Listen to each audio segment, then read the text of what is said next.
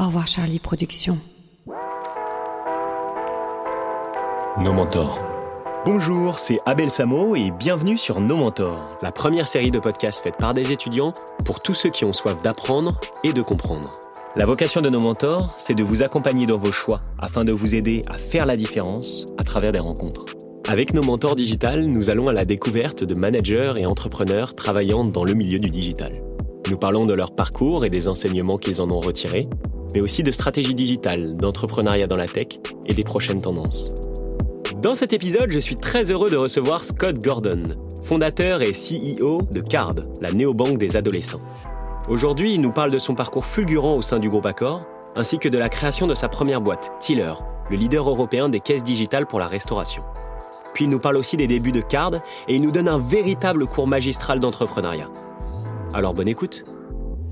Bonjour Scott. Euh, Salut Abel. Je suis très heureux de te recevoir pour cet épisode de nos mentors digital. Également, merci pour l'invitation. Bah, ça nous fait très plaisir que tu sois là. Et euh, si tu veux bien, je vais commencer par te présenter à nos éditeurs. Et n'hésite pas à me couper si tu veux rajouter quelque chose. Parfait. Donc Scott Gordon, tu es le fondateur et CEO de Card, qui est la première banque des adolescents en France.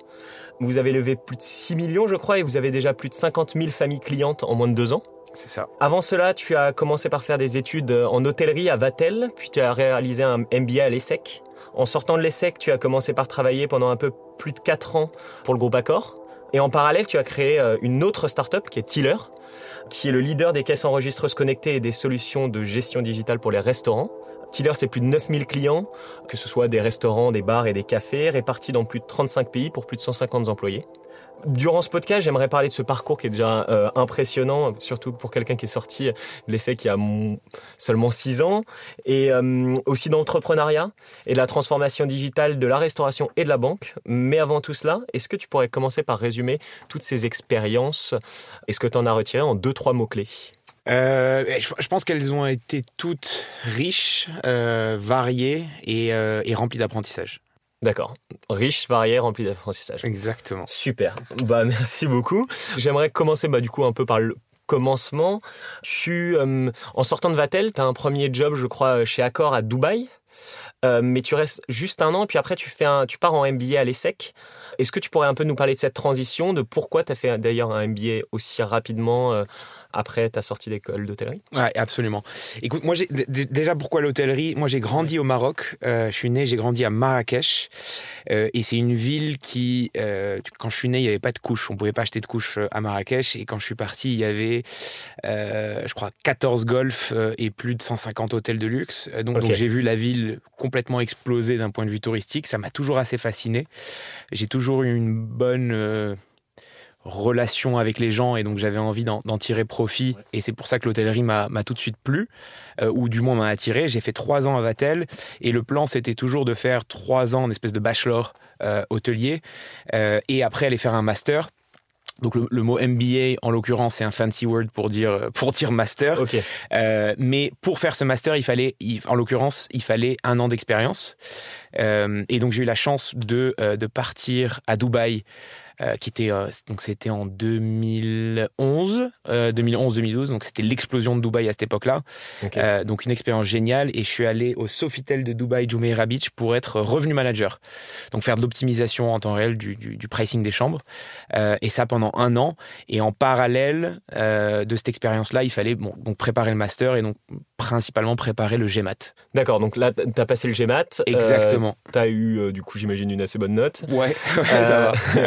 Et puis après, du coup, tu as, as, commencé, donc ton, du coup, c'était plutôt, plutôt un master euh, à l'ESSEC en hôtellerie ou euh, Alors, il y, avait, il y, avait, quelques cours en, en hôtellerie, et puis après, j'avais fait l'aspect finance euh, de l'ESSEC. D'accord. et, et l'idée, c'était justement d'aller essayer de chercher quelque chose que j'avais pas eu dans l'école hôtelière, donc, donc une, une, éducation, enfin, et un apprentissage un peu plus généraliste. Euh, et, et j'ai eu une passion des chiffres euh, pendant pendant cette année à Dubaï, euh, et donc j'ai décidé de faire l'aspect l'aspect finance à, à l'ESSEC.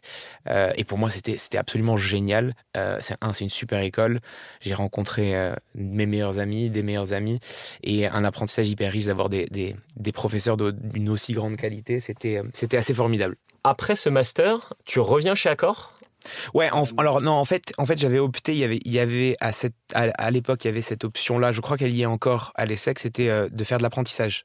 D'accord. Euh, et donc, ça te, ça te, permettait d'une pierre deux coups d'avoir euh, bah, l'éducation et faire ton master pendant ces deux années-là, mais aussi d'avoir un pied dans l'entreprise. Et donc, comme ça s'était très bien passé avec Accor et ça m'avait beaucoup plu à Dubaï, le groupe m'a proposé de continuer en apprentissage, donc en espèce de dual euh, dual track, euh, master plus apprentissage. Donc j'ai, en fait j'ai gardé un pied. C'est pour ça que les 4 ans chez Accor. un peu plus. voilà, exactement. exactement. C'est comme si tu avais fait 7 ans, si on prend. Ouais, en fait, j'avais fait, j'ai fait 2 ans. Ouais, c'est ça, exactement. C'est comme si j'avais fait 6 ans. Exactement. Okay. okay. ouais. Ok, super. Et du coup, donc, moi, justement, j'aimerais un peu parler de, de, cette carrière chez Accor parce que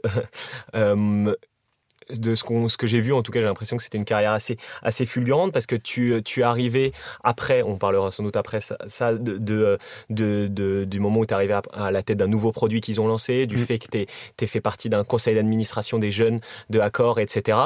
Mais est-ce que du coup, tu pourrais commencer par nous parler de ces premières années euh, chez Accor, euh, de quel était ton travail et peut-être ce qui a fait la différence, qui t'a permis après de monter euh, à ce niveau-là Complètement. Donc j'ai commencé, comme je te le disais, revenu manager d'un, du Sofitel de Dubaï. Euh, puis après, j'ai euh, été. Alors, c'est encore un fancy word, mais c'est, ça s'appelait. À, mon, intitulé de poste était Special Projects Executive. D'accord. C'est euh, plus ou moins DIRCAB ou chef de cabinet du CMO, donc du, du, du, patron du marketing pour les marques de luxe euh, du groupe. Donc là, c'était vraiment au siège. Et l'idée de, de, ça, c'est... Euh, Sofitel faisait partie, était une marque à part entière, donc complètement séparée du groupe, dans le sens un PNL différent, une balance sheet différente, donc vraiment piloté euh, un peu en, en en extérieur du groupe ou en externe. Euh, et là, Sébastien Bazin était arrivé et donc le, la marque s'est fait réintégrer dans le multimarque. Euh, et donc ce patron euh, qui s'appelait Ricard Vellam, qui s'appelle Ricard Vellam, avait donc sous son scope non seulement Sofitel, mais aussi d'autres marques du groupe, comme Pullman notamment. Euh, et donc moi j'étais un peu son chef de projet ou directeur de cabinet. donc je faisais la relation entre lui et CN-1 sur tous les, les, sujets un peu stratégiques, gestion budgétaire, etc., etc. Ça, c'était en sortant d'école ou bien en alternance Ça, c'était en, alternance. D'accord. Ah donc un, poste à, responsabilité, à très forte responsabilité des. Euh, du coup, euh, voilà, c'était, c'était alors forte responsabilité. Oui, c'était beaucoup, beaucoup de, project management. Euh, donc il n'y avait pas vraiment de, de j'étais encore assez, encore, encore jeune, donc il n'y avait pas vraiment de de décisions à prendre, mais c'était plutôt euh, de la bonne exécution et du project management euh, et d'être à cheval sur un peu tout et d'aller courir sur, derrière tous ces, N-1 pour s'assurer euh, que, que, ça avançait. Ok, et ça, tu avais trouvé cette alternance grâce justement à ton implication chez Accor avant Absolument, absolument, exactement. Et après, une fois que cette alternance se finit, tu continues au même poste ou bien est-ce que tu fais non, autre chose? Non, non, après, je, je, je, je après on m'envoie à Singapour. D'accord, euh, On m'envoie à Singapour. Euh, et donc là, Sébastien Bazin vient d'arriver à la tête du groupe Accor. Euh, à, cette époque-là, on n'avait que 10% du portefeuille des, des, chambres qui étaient dans la dans la catégorie luxe. Euh, et quand tu regardes un peu les chiffres, ça nous rapportait, à l'époque, c'est des contrats de management. Donc, je vais pas rentrer dans les détails, mais ça apportait beaucoup plus de, de fees au groupe. Euh, et donc, l'idée de Sébastien Bazin, c'était de venir aller essayer de compléter euh, et d'augmenter un peu cette part de portefeuille de luxe grâce à une acquisition. Et donc, on est parti à Singapour pour justement essayer de de regarder quel groupe on pouvait acquérir et intégrer au sein du groupe Accor pour justement venir compléter ce, portefeuille de luxe. Et donc, pourquoi Singapour? Euh, L'idée, c'est d'être un petit peu loin du, du, siège euh, et du centre névralgique, d'être complètement indépendant et de travailler sur euh, bah, une acquisition potentielle. Et au final, rien à voir, on a finalement acheté un groupe canadien pour un peu plus de 3 milliards d'euros, qui est le groupe FRHI, qui ont notamment les marques Raffles, Fairmont, etc.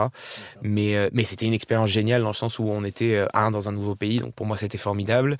Euh, et puis c'était une espèce de petite équipe projet euh, qui bossait euh, qui bossait de manière complètement indépendante. Donc c'était c'était assez fascinant comme expérience. D'accord. Et après du coup est-ce que c'est directement après que tu prends la tête euh, de Accor Local, qui est une application, je crois que Accor a racheté? Est-ce que tu peux d'ailleurs nous parler un petit peu de ça, de, quel est le but de cette application et comment ça se passe cette transition? Complètement, complètement. Donc pendant pendant que j'étais à Singapour, Sébastien Bazin encore réfléchit à la mise en place de ce qu'il a appelé le, le Shadow Comex, espèce de comité exécutif de l'ombre, et il est parti d'un constat qui était de se dire, on est en train de, le groupe Accor et l'hôtellerie et les hôteliers sont en train de se faire cannibaliser par euh, des nouveaux entrants. Euh, ces nouveaux entrants étant Airbnb, Booking, Expedia, qui viennent cannibaliser de la marge nette de ces groupes hôteliers. Euh, ces sociétés-là ont toutes ont, tout un, un, point en commun, ou plusieurs points en commun. Elles sont tout était créé par quelqu'un qui a moins de 35 ans. Ils sont tous partis d'une feuille blanche avec la tech au centre. Et c'est un petit peu l'opposé euh, au sein du groupe. Euh, on a toutes les décisions sont prises par des gens qui ont plus de 60 ans. Euh, la tech est complètement archaïque. Comme beaucoup de gros groupes. exactement, exactement. et on, a beaucoup de de passé, donc c'est très difficile d'être agile sur ces nouvelles décisions. Et donc il a décidé de créer ce, ce, ce comité exécutif de l'ombre qui et grosso modo 30, 13 euh, personnes de moins de 35 ans, euh, de partout dans le monde d'accord. Il fallait que tu aies, euh, tu aies moins de, plus de deux ans d'expérience dans le groupe au moins, à des postes assez stratégiques. Et l'idée, c'était de d'inviter tous ces jeunes-là à chaque COMEX, à chaque board, pour justement les pinguer un peu sur les avis, les grandes directions stratégiques du groupe et avoir leur avis, leur retour sur tant le M&A que les grands projets stratégiques du groupe sur le plan digital, etc. Donc formidable expérience comme tu peux l'imaginer. Ouais, quand tu, te retrouves à 26 ou 27 ans, euh, je sais plus quel j'avais exactement, mais tout jeune euh, dans un dans un dans un comité exécutif d'un groupe du CAC 40 et tu vois un petit peu comment les décisions sont prises. Euh, tu vois les, la politique d'un gros groupe, c'était c'était assez merveilleux, génial pour le network parce que ça te permet de, de rencontrer des des personnes hyper intéressantes et d'évoluer dans une dans une ouais dans, dans une une une atmosphère. Un atmosphère exactement assez, assez incroyable que tu as peu de chance de vivre à un aussi jeune âge. Euh, et, donc, et donc, dans ce cadre-là, l'idée aussi, c'était que Sébastien Bazin, on se faisait pas mal de sessions avec Sébastien Bazin, de brainstorming sur euh, qu'est-ce que le groupe peut lancer, qu'est-ce que le groupe peut faire. Et une des idées qu'on a eues à cette époque-là, au sein du Shadow Comex, c'était l'idée d'accord local. Donc, non, on l'a pas vraiment racheté. En fait, c'était une, une, espèce de spin-off et une boîte complètement, euh, complètement à part entière qu'on a lancé de toutes pièces. et l'idée d'accord local, c'était d'essayer de se dire. Le constat, il était simple. Il était, on était, je me rappelle très bien de cette discussion. On était en brainstorming avec Sébastien Bazin sur les 50 ans du groupe Accor qui arrivait l'année prochaine. Euh, et donc, qui était une grande, une grande fête, forcément. Fleuron de, de, de, l'industrie française, on se disait qu'est-ce qu'on peut faire, comment on peut marquer le coup, etc. Et un truc qui, nous, qui est revenu pas mal de temps, qui était de se dire, putain, ça fait 50 ans qu'on se concentre sur euh, le voyageur, ce qui fait sens quand tu t'appelles accord, tu vends de la nuitée et, euh, et, et, de la restauration. Mais on a complètement délaissé une cible locale qui est 5 à 6 fois supérieure que euh, la cible voyageur. Or, quand tu regardes Accor, il y a un, maillage, un footprint tellement fort. Tu prends juste l'exemple de Paris, il y a plus d'enseignes Accor que de bureaux de poste dans Paris intramuros. Et donc l'idée, c'était de se dire comment on peut justement tirer profit de euh, ces deux assets qu'on a dans nos mains, à savoir l'asset tangible, nos murs, et l'asset intangible, notre capital humain, les 300 000 collaborateurs qu'on a partout dans le monde, euh, qui sont là 24 heures sur 24, 7 jours sur 7. Et ça, c'était un truc qui était hyper important, qui était, surtout quand tu prends Paris encore, Rien n'est ouvert à 3 heures du matin, mis à part la police et les hôpitaux. Or, tous les hôtels accords sont ouverts. Et donc, comment justement on peut tirer profit de ces deux assets-là et proposer des services aux riverains, euh, aux habitants euh, du quartier. Et donc on a lancé Accord Local qui permettait et qui permet euh, aux voisins des hôtels de venir profiter des services de l'hôtel. Ta salle de sport, ton parking, ta gym, tes salles de réunion, faire des cours de yoga, etc., etc. Et donc on a monté une application digitale qui permet, qui était complètement séparée et complètement indépendante, qui permet justement, qui permettait justement aux, aux voisins de venir tirer profit des services de l'hôtel. D'accord. Et toi, donc à ce moment-là, tu montes l'application. Est-ce que tu es formé justement au digital, à, tout, à, tous ces usages, ou justement tu as un peu appris sur le tas et puis après Et comment s'est passée d'ailleurs cette transition où, où as été, euh, où ils t'ont mis à la tête, je crois, de, de cette. Euh, ouais, écoute, j'ai été formé, ouais, c'est un, un, bien grand mot. Euh, j'ai eu la chance de, de, de, de faire partie de l'équipe fondatrice de, Tiller et, et, d'évoluer avec Tiller. Donc oui, j'avais un, petit, un, un, petit pied dans, dans l'écosystème start-up et, et, digital, mais, euh, mais non, je n'étais pas expert et comme personne n'est expert quand tu as, quand as 26 ans. Euh, mais, mais encore une fois, je pense que c'est le, le, culot de Sébastien Bazin qui nous a dit Putain, les gars, il faut, il faut allez-y, c'est génial comme idée. Euh, moi, j'ai levé la main en me disant Moi, je serais chaud de, de, piloter ce projet-là. et, donc, et donc, il m'a dit Banco, et c'est parti de là, et on a monté une équipe de toutes pièces. On est passé de, bah, de moi à 30 personnes en, en quelques mois. et donc, donc c'était c'était génial. C'était génial. On avait la confiance absolue de, de Sébastien Bazin et, du comité de et du comité de direction. Donc euh, donc une super expérience. Et, ça a apporté beaucoup de, de, valeur aux hôteliers. Il faut savoir que chez Accor, tu as une grosse partie de franchisés. Et donc pour eux, c'était euh, du manque à gagner ou surtout juste du bénéfice en plus. Donc c'était euh, c'était hyper intéressant et win-win pour tout le monde. Et toi, s'il y a justement deux trois apprentissages que tu en as retirés que tu pourrais communiquer à des jeunes qui écouteraient ça, qui voudraient peut-être aussi faire partie d'un type de Shadow Comex, que ce soit chez Accor ou bien si, si d'autres groupes du CAC 40 le, mettent en place euh, Alors, comment en faire partie? Ça, honnêtement, je pense qu'il faut. Il faut... quelles, sont les qualités déjà qui ont fait la différence, euh, tu penses euh, qui t'ont permis ah, Je pense qu'il faut de la chance. il faut être au bon endroit au, bon moment. il faut, il faut je pense, euh, si, si, moi je devais dire pourquoi, pourquoi j'ai été démarqué euh, au, sein du groupe, c'est que j'ai toujours, euh, toujours été entreprenant. j'ai toujours dit ce que je pensais et, et j'ai pas essayé de faire de la politique pour faire de la politique. j'ai toujours essayé d'être impactant dans mes décisions et dans mes projets. Donc je pense que c'est, je pense important. et puis après, il y, a, un peu, comme dans tout dans, dans, dans la vie, peu de chance et d'être au bon moment avec les bonnes personnes. Euh, tu vois, c'est le nom de ton podcast, il, est, il, est, il est particulièrement pertinent pour cette question. Je pense que le, j'ai eu des super mentors euh, au sein du groupe euh, qui m'ont qui m'ont poussé, qui m'ont épaulé, qui ont qui ont épaulé ma candidature au sein de auprès de Sébastien Bazin et donc tout ça fait que j'ai réussi à avoir à avoir la chance de faire partie de ce de ce de, ce Shadow Comex. D'accord. Et, et donc à ce moment-là, tu avais déjà fondé Tiller. On, parlera peut-être euh, après de Tiller, bien sûr. Moi, ça, me fascine justement comment tu as pu en même temps avoir un poste à responsabilité comme ça et en même temps fonder une startup dans laquelle bah, tu étais cofondateur, j'imagine tu avais quand même aussi un poste à responsabilité. Mm. Euh, est-ce que euh, bah, peut-être tu peux nous parler de, ton poste chez Tiller et puis après j'aimerais aussi savoir si tu as quelques clés de productivité pour apprendre à gérer plusieurs projets en même temps comme ça. Ouais, complètement. Écoute, non, alors j'ai pas vraiment fait les deux en même temps. Euh, Tiller, on l'a monté la dernière année de l'ESSEC. Et la dernière année de l'ESSEC, t'as pas d'apprentissage pendant les sept derniers mois où tu es concentré sur tes études. Et en fait, comme la première année d'études, tu, euh, tu t'es à la fois en cours et à la fois en entreprise, tu bosses juste 24 heures sur 24 et 7 jours sur 7. Donc tu, tu, c'est un peu comme si tu étais en prépa. Euh, donc, donc juste tu taffes, tu taffes, tu taffes. Et, et la dernière année, tu as euh, les 7 derniers mois qui sont des cours. Donc c'est beaucoup plus soft et tu as beaucoup plus de temps. Et c'est là qu'on a décidé de, de monter Tiller. Euh, et l'idée de départ, c'était... Moi j'avais eu une, idée à, Dubaï. Euh, le, patron de la région m'avait demandé de réfléchir à de l'optimisation du revenu des restaurants en appliquant des techniques de revenu management liées à l'hébergement. Et donc j'ai commencé à creuser un peu sur le sujet et je me suis très vite rendu compte que c'était très compliqué à faire euh, parce que le logiciel de caisse des restaurants ne donnait pas de data en temps réel. Tu avais ce qu'on appelle un ticket Z qui, à la fermeture du service, donc la plupart du temps vers minuit, tu imprimais un ticket qui faisait à peu près 45 mètres de, long avec toutes les, les, commandes de la, de la journée. Et tu avais un, auditeur la nuit qui tapait tout sur Excel euh, pour avoir le rapport le lendemain matin. Donc, encore une fois, la non-agilité et, la complication des services euh, techno. Et à l'ESSEC, on, bah forcément, tu es, inspiré par euh, les cours, la techno, tu apprends plein de choses, etc. C'était aussi à cette époque-là la vraie démocratisation de l'iPad.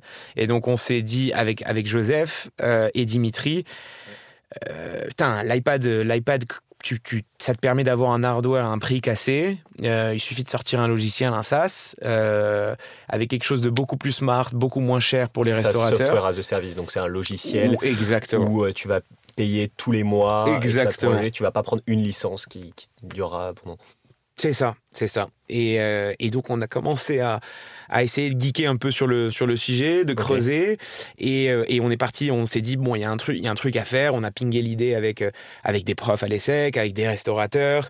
On a fait un POC euh, d'ailleurs. Proof au- concept. ouais, un proof of concept. Ouais. Une, preuve. en fait, c'est un premier produit juste pour pouvoir le montrer au potentiel, enfin au potentiel client, euh, etc. Exactement. Donc on, a, on avait fait un premier proof of concept un, ou un POC euh, dans, dans la cafette de, de l'ESSEC. Ouais. Euh, bon, le produit était, comme vous pouvez tous l'imaginer, dégueulasse au début, mais, mais au fur et à mesure, on voyait le, le- le- le côté stratégique d'un produit comme ça, et ça a évolué, ça a évolué, et, et c'est comme ça qu'est parti, est parti Tiller. Et là, à ce moment-là, tu sors donc de l'ESSEC. Ah, exactement. Je sors de l'ESSEC.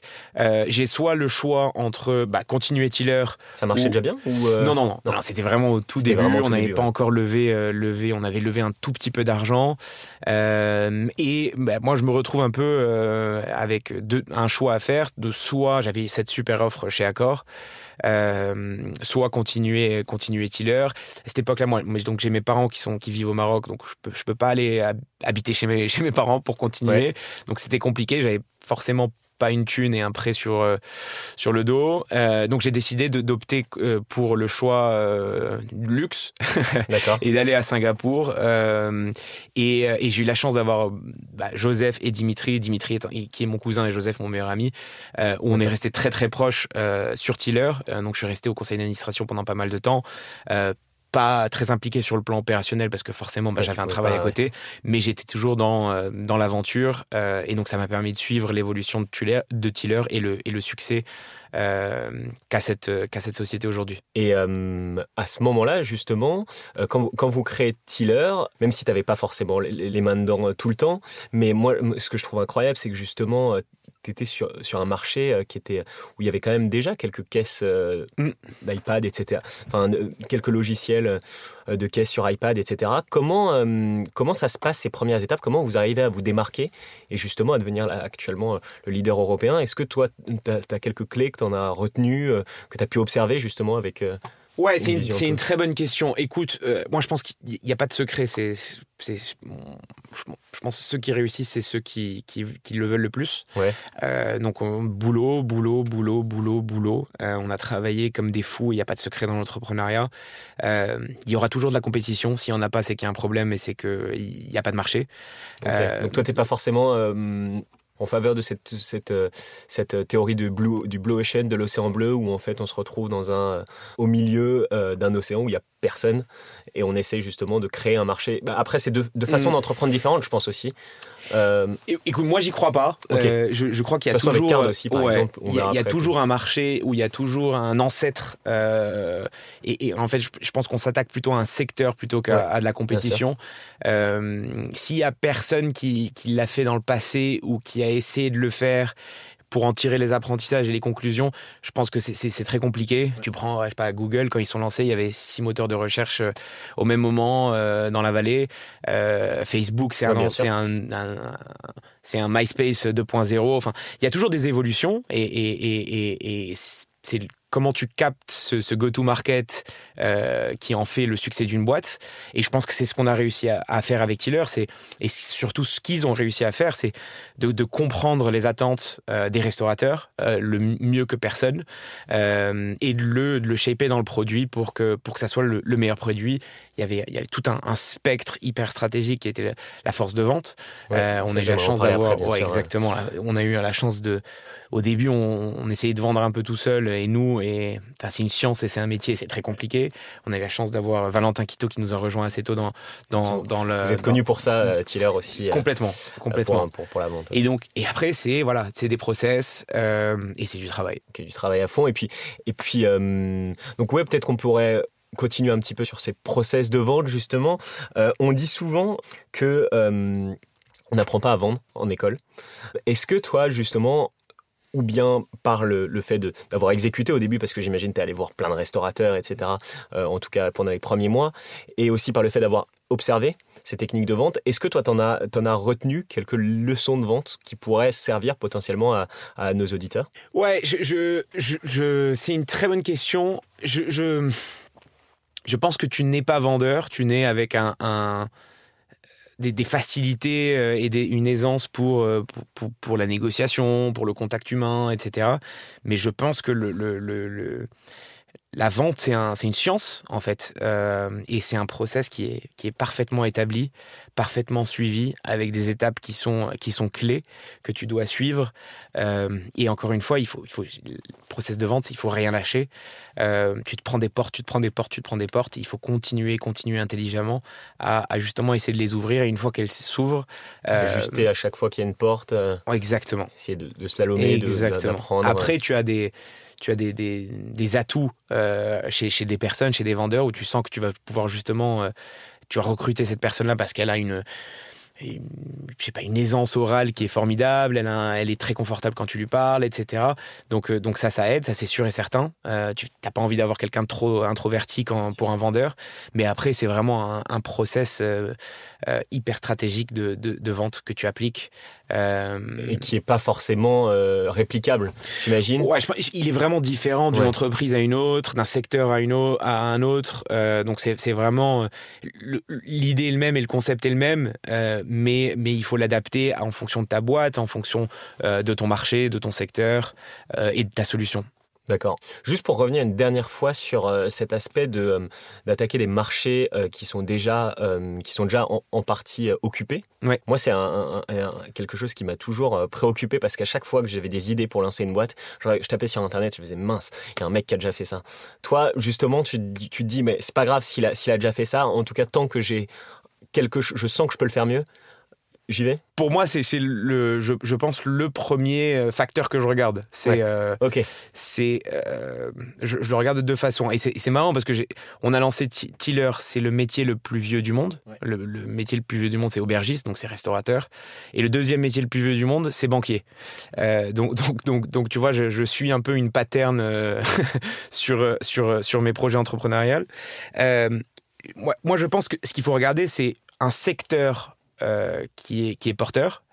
Euh, et est-ce qu'il y a eu de la disruption sur ce secteur-là dans les, dans, les, dans les dernières années euh, Et si le secteur est porteur, bah, type la banque, il n'y a, y a, rien de plus grand, il y a rien de plus comme, comme industrie.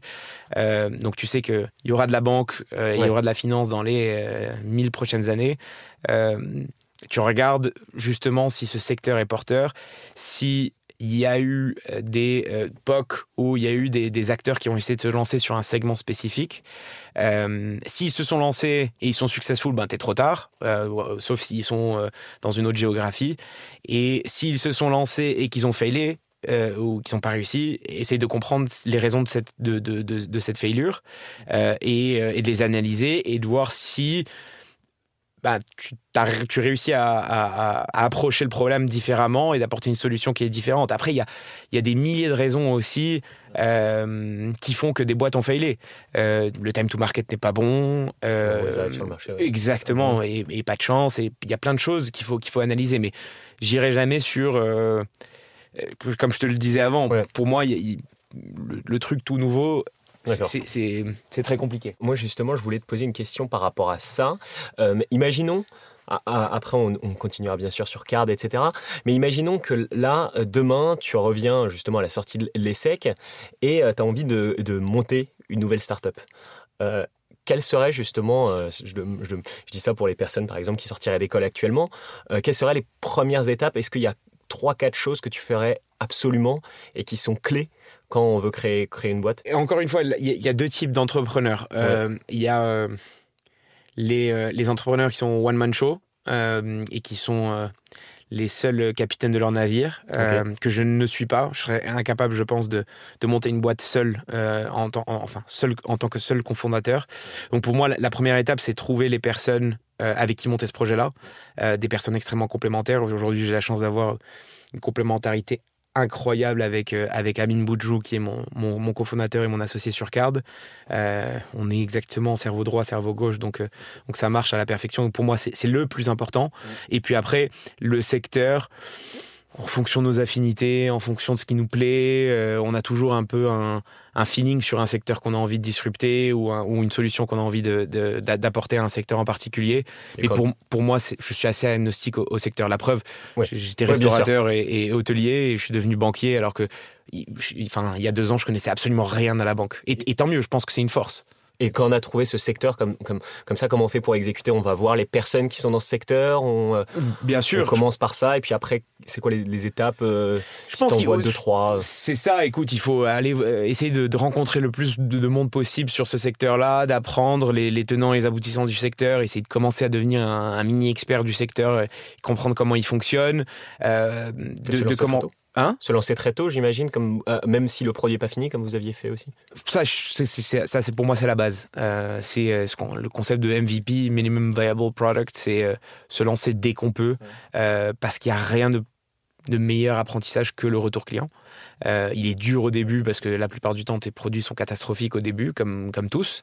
Euh, mais tu apprends et il n'y a rien de, de, de plus enrichissant que, que d'être au contact de, de tes clients. Euh, in fine, c'est eux qui utilisent le produit, donc c'est c'est grâce à eux que tu vas apprendre et c'est que avec eux que tu vas apprendre. Donc lancer un, un- un produit que tu par- qui, qui te semble être parfait et que Ouais. tu as, mis plein de temps à développer, tu te rends compte que euh, bah, l'expérience, elle est, elle, est, elle est pas ce qu'elle doit, Ouais. doit être et que les utilisateurs le perçoivent pas comme toi. Euh, et tu sais, quand t'es tête baissée dans un produit, ben, tu t'en rends pas forcément compte. Donc, ouais, c'est- moi, je, je dirais ça. Je dirais se lancer euh, le plus rapidement possible, commencer à tester, commencer à avoir des retours clients et, et fine-tuner en fonction des retours et adapter, et adapter ton, ton, ton produit ou, ou ton service. Ok, d'accord. Bah, merci beaucoup pour ces petits conseils très utiles. Euh, avant de passer sur Card, j'aimerais juste poser une dernière question justement en rapport avec Tiller, parce que vous avez un peu transformé le milieu de la restauration en donnant aux restaurants des solutions plus simples, euh, l'accès à des données euh, pour, euh, bah, pour par exemple adapter euh, leurs commandes, etc. Comment tu vois actuellement le futur de la restauration avec la transformation digitale et avec tout ce qui arrive, mais aussi avec le, le Covid-19 peut-être qui, Mm. qui, euh, qui actuellement touche de plein fouet euh, euh, ce, ce- ce domaine Écoute, moi, moi je, je, je, je vois la restauration comme, euh, encore une fois, je pense que c'est une industrie qui perdurera euh, dans jusqu'à jusqu'à tout jamais elle a pas mal elle a pas mal changé avec la la la, la delivery Ouais. la livraison nous le, le, le concept de, de Tiller dès le début c'était de, de faire gagner du temps de gestion des restaurateurs pour, pour nous un restaurateur il est le plus efficace ou il apporte le plus de valeur ajoutée en étant en salle euh, aux côtés de ses clients dans sa cuisine euh, et, de faire ce qu'il aime, c'est-à-dire du service et, euh, et, et, et, et de la nourriture et de la bouffe. Et nous, on essaye justement de lui proposer une solution technologique qui lui permet d'économiser du temps, d'avoir un accès et un espèce de, de, centre de commande pour pouvoir piloter son, son, son établissement de la meilleure façon. Et on a, on a, on a toujours pitché Tiller comme le poumon d'un restaurant, où euh, ça va être euh, voilà le poumon dans le sens où tout est relié à cette caisse enregistreuse, à, à Tiller, que ça soit tes services de livraison. Ça, t'as souvent tendance à voir dans les restaurants aujourd'hui, bien sûr les restaurants qui n'ont pas Tiller, euh, cinq iPads différents, un qui correspond à Deliveroo, l'autre qui correspond à, à, Uber Eats, etc., etc. Donc nous on a essayé justement de centraliser le tout dans ce, ce centre névr- névralgique qu'est qu'est Tiller et en justement en, en s'intégrant avec tous ces partenaires là pour avoir une et seule caisse qui permet euh, bah, d'être le poumon du restaurant et de centraliser à peu près tout. Ok, bah super. Maintenant, on va peut-être passer euh, sur le ta deuxième. Je sais pas si t'es non, c'est- t'as eu peut-être d'autres expériences entrepreneuriales, mais ton autre expérience entrepreneuriale actuellement, qui est Card. Euh, donc, tu crées Card en 2018. Est-ce que tu peux nous dire un peu de quel constat tu pars et quelles sont les premières étapes euh, de la création euh, de Card? Complètement. Euh, bah écoute, comme je le dis, pre- premier truc, cofondateur. Euh, on avait euh, donc Amine venait de, de quitter Goldman Sachs, euh, moi je venais de quitter Accor. L'envie d'entreprendre euh, ensemble nous vient. On commence à chercher un petit peu le secteur. On regarde à droite, à gauche ce qui nous plaît. Ouais. Et on prend une approche un peu ben, comme une approche consultant. On se dit voilà, tel et tel type de secteur, voilà où il y a le plus de besoins, on regarde plein de trucs. Et euh, on était forcément utilisateur de N26, Revolut à cette époque-là. Euh, on adorait le produit dans le sens où ça, rapporte, ça amenait euh, de la transparence, de l'instantanéité, de la gratuité dans le, dans le sens où le service de base est gratuit. mais on était assez déçus dans le fait que l'expérience n'était pas complètement incroyable pour nous. Donc on commence à regarder un petit peu le secteur bancaire d'une manière plus large et plus approfondie. Et là, on voit une statistique qui nous, qui nous marque, qui est euh, qu'aujourd'hui, environ 70% de nos dépenses sont effectuées de manière digitale. Que ce soit sur du e-commerce, des paiements par carte, du P2P, etc. Et on se dit, c'est quand même dingue qu'il n'y euh, ait pas euh, une solution de compte et de carte ou une banque pour adolescents. Euh, et donc on commence à creuser sur le, sur le sujet et on se rend compte qu'il bah, n'y a personne en France. Euh, il y a deux, trois acteurs anglo-saxons qui se sont lancés sur le secteur. On essaie de comprendre les succès, les failures de ces, de ces acteurs-là. Il y avait la BNP, etc., qui donnait des cartes, par exemple, pour jeunes. Absolument, absolument. Mais... Euh... Ouais, je, je, pense que les, les, les, banques traditionnelles ont essayé euh, de, de, de, de, proposer des offres à, aux, adolescents ou aux enfants, mais je pense qu'ils ont toujours considéré l'adolescent ou l'enfant comme le client de son client, euh, l'enfant de son client, et pas comme un client euh, en tant que tel. Et donc c'était euh, ben, des solutions absolument catastrophiques, désastreuses d'un point de vue tech. La plupart du temps, ouais, bah, tu vois, tu, tu, vois un peu l'expérience avec des cartes avec des Pikachu dessus. la plupart du temps, c'était des, des, cartes de retrait. Donc expérience catastrophique, service catastrophique. et puis surtout, tu, tu te rends compte quand tu regardes le secteur bancaire aujourd'hui, il y a un gros, gros problème dans les banques chez les banques traditionnelles, c'est que bon, elles sont en train de se faire disrupter de manière de par le spectre technologique, ça c'est sûr et certain. Leur tech est catastrophique, euh, mais il y a surtout un manque de confiance euh, profond euh, envers les banques traditionnelles.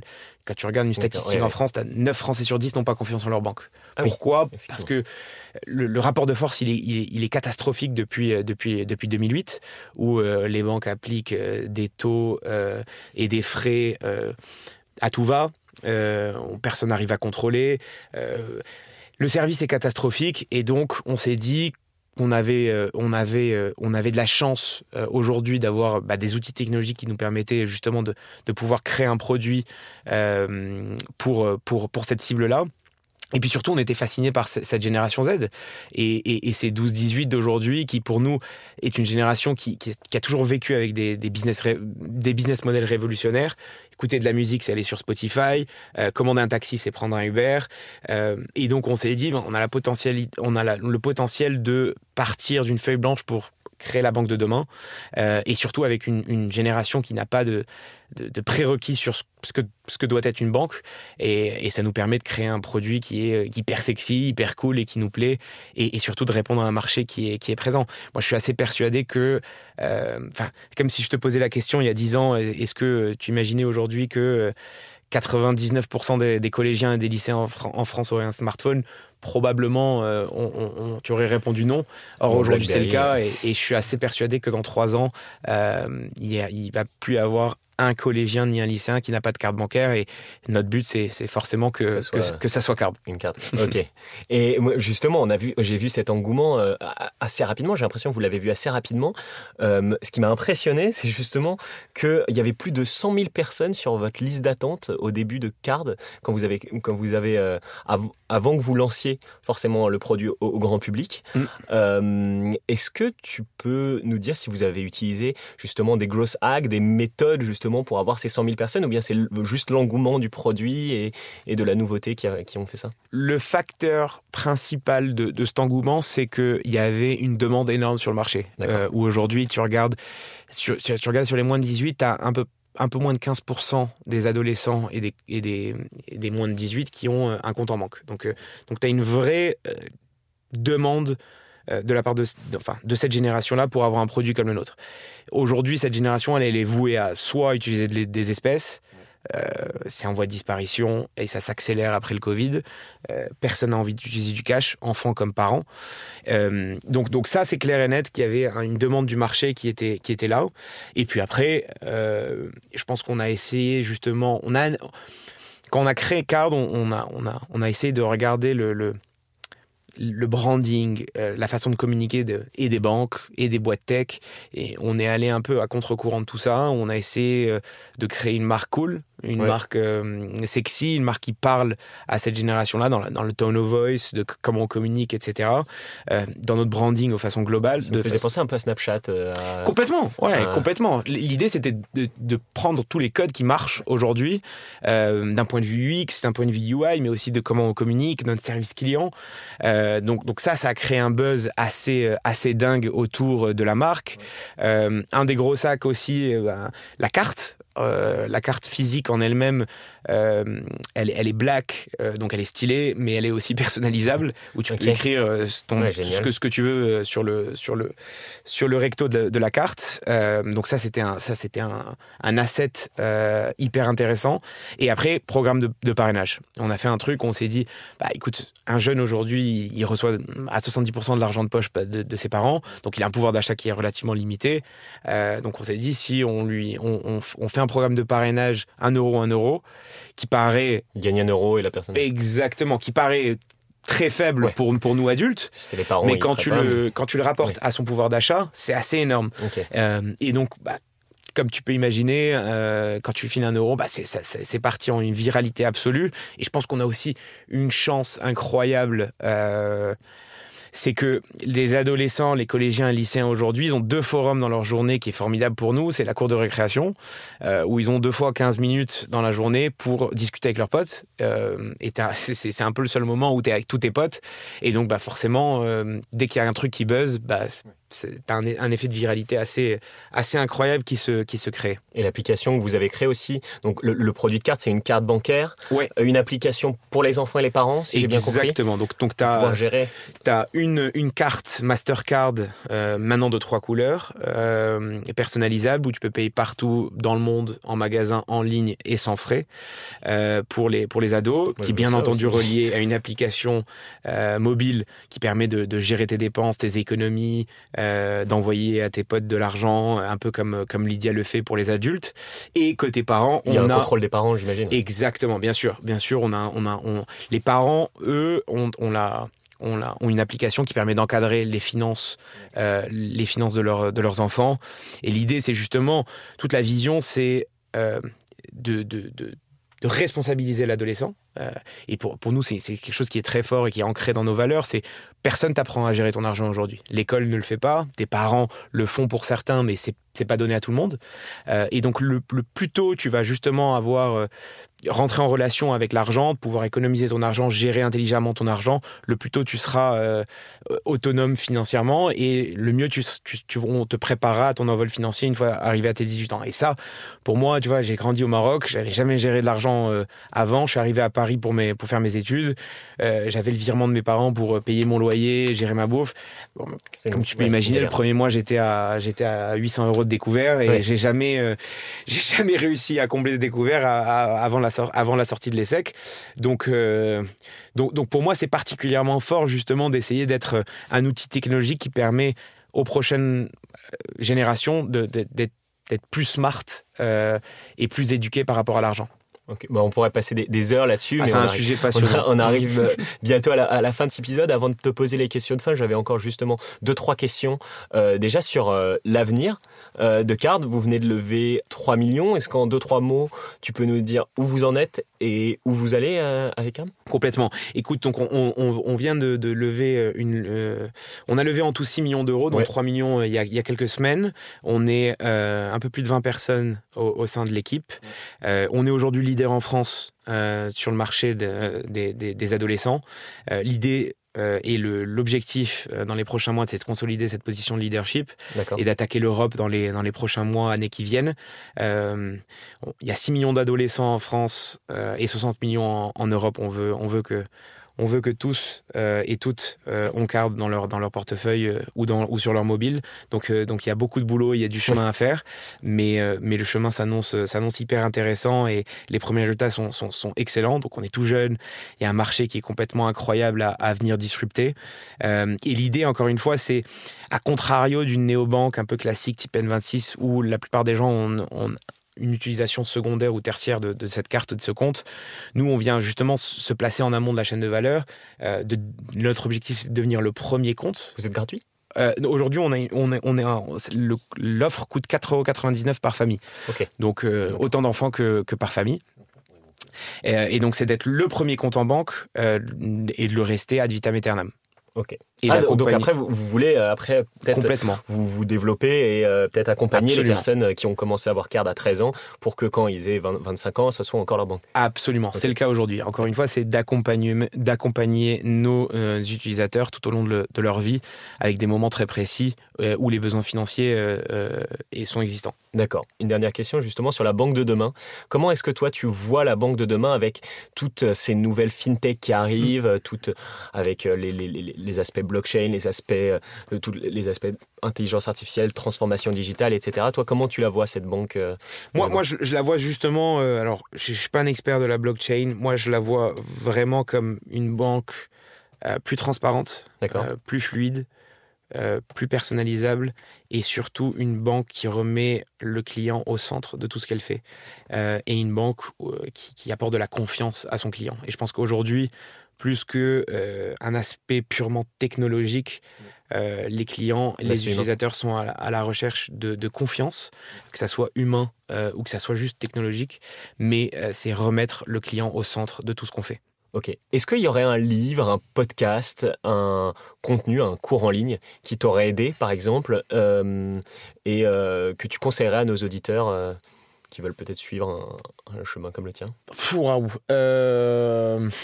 bah écoute, il euh, y, y, en a plein. Hein. Un, livre qui m'a euh, qui m'a particulièrement plu récemment, c'est euh, The Hard Things About Hard Things.